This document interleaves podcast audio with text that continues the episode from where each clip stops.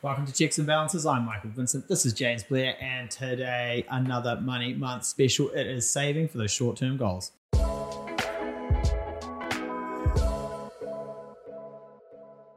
Cool. So when we talk about your goals, when we talk about your budget, Mike, Mm.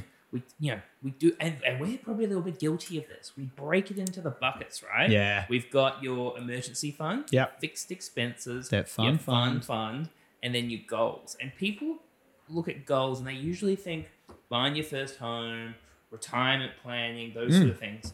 But there's a lot of short term things we have to save for in the interim. Yeah, there is. And, you know, everyone has a different range of goals and what they want short term, long term, medium term. I want a new house. I want a new car. I want a new boat. I want a new jet ski. I want to get a financial plan in place. I want to save an Losers. emergency fund. I want to pay off my short term debt.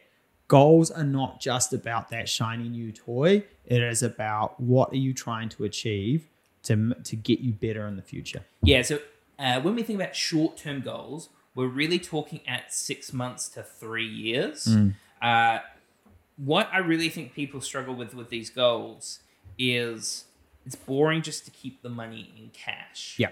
People go, oh, I could be making a bit more money, Mm. um, and and they go, I'm going to put it into shares. I'm going to put it into my Kernel account. Buy some gold. Yeah, I'm going to do some day trading, whatever it might be, instead of doing the old boring thing. Why do you think the psychology is that people want to do? Oh, I, I, again, I think it comes back to like uh, everyone wants things now, right? It is that instant gratification, and building stuff over time takes ages. It's not fun. It's not sexy. You know, if we're at a barbecue and James is going, oh, you know what, man, I just, I just leveraged up and put another hundred grand in my ETF fund, my, my highly leveraged butterfly spread on something. It's like that's cool. Me going, yeah, I saved another forty bucks a week for for my short term goal to go on holiday.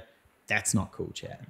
Yeah, highly leveraged ETF really makes no sense, but we'll see. I have no idea what I just said for once. yeah. Uh, so the yeah, we can't be mucking around with uh, and I'm gonna give Mike to give an example in a second. Mm. Uh, can't be mucking around with any kind of long-term assets in a short period of time. Yeah. It is quite simple. If you have a short period of time and you're investing the money, you know what we call that?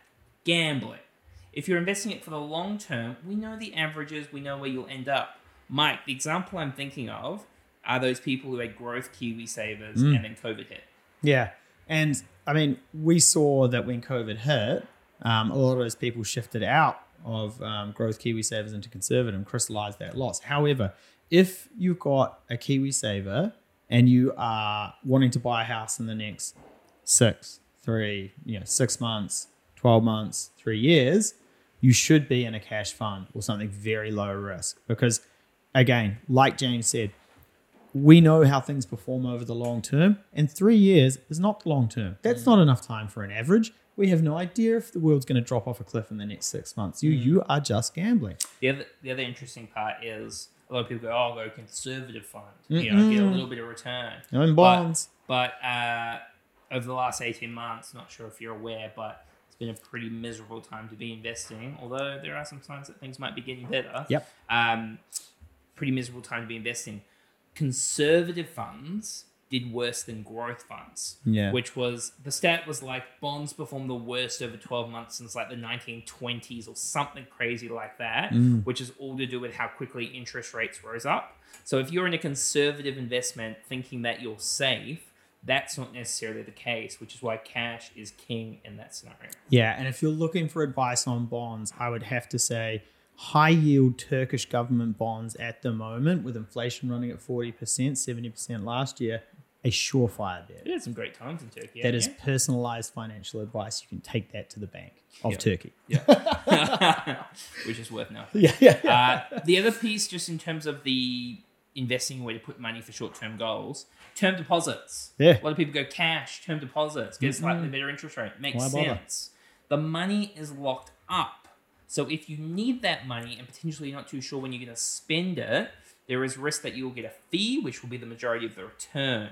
So you don't want to be playing that game because I don't know fun it for nobody. If you do do a term deposit, just make sure you've got a long enough period of time. Yeah, and I yesterday we had to delay settlement by a month because someone had it in like an ANZ or an ASB high yield fund or something like that. How did that go with? Um, With the developer, yeah. well, understandably, I mean, I don't know if you know this about property developers, they like getting paid when they completed the house. Oh. Um, so they are now having to delay settlement by a month. Yeah. Which would actually have quite big implications to them to be able to wrap up the development, move on, right? Let me just tell you that any interest that this person made on that term deposit is instantly out the door with the late fees. Yeah, yeah, it won't be enough. Yeah. Um, that's geez, that sounds a bit scary. Mm. Um, so just be thinking. The action for today is to make sure we're not just we've got to be realistic. Realistic and, and sustainable has multiple elements to it. It's not just about having fun in the moment. It's also making sure that we're thinking about well, I've got this these big goals that I want to achieve, and I know I'm going to achieve them. But I also know I've got these shorter term goals that I've got to work out. Maybe I'm saving for like an OE or a laptop or a car or whatever it might be in the short term, Mm. or your long term goals suddenly become short term goals, and you've got to change where the money is being invested. Yep. Um, other thing we should probably mention are cash funds. So we quite like the Kernel Cash Fund. Yeah, it, it, it's pretty good. The only thing I'd say about cash funds in general is just make sure like you understand where the money is, how it's being invested. A lot are like in 32 day accounts, some like government bonds, um, and you know short term savings. So they all sound pretty good, and a lot of them have a higher return because you know those greedy fat banks are clipping a lot of the ticket. Um, but they can be a good option for a lot of people. Just make sure you kind of understand how they work. 100%. Cool. All right, we're keeping this one nice, nice and sweet. Action today. Think about what your short-term goals are, how you're building it into your financial plan, so you don't have to either get stung by you know markets dropping, or you don't have to steal from your long-term self. Thank you very Yep. much for joining us. Please subscribe so we can spread the word and help more people. We'll catch you next time. Cheers.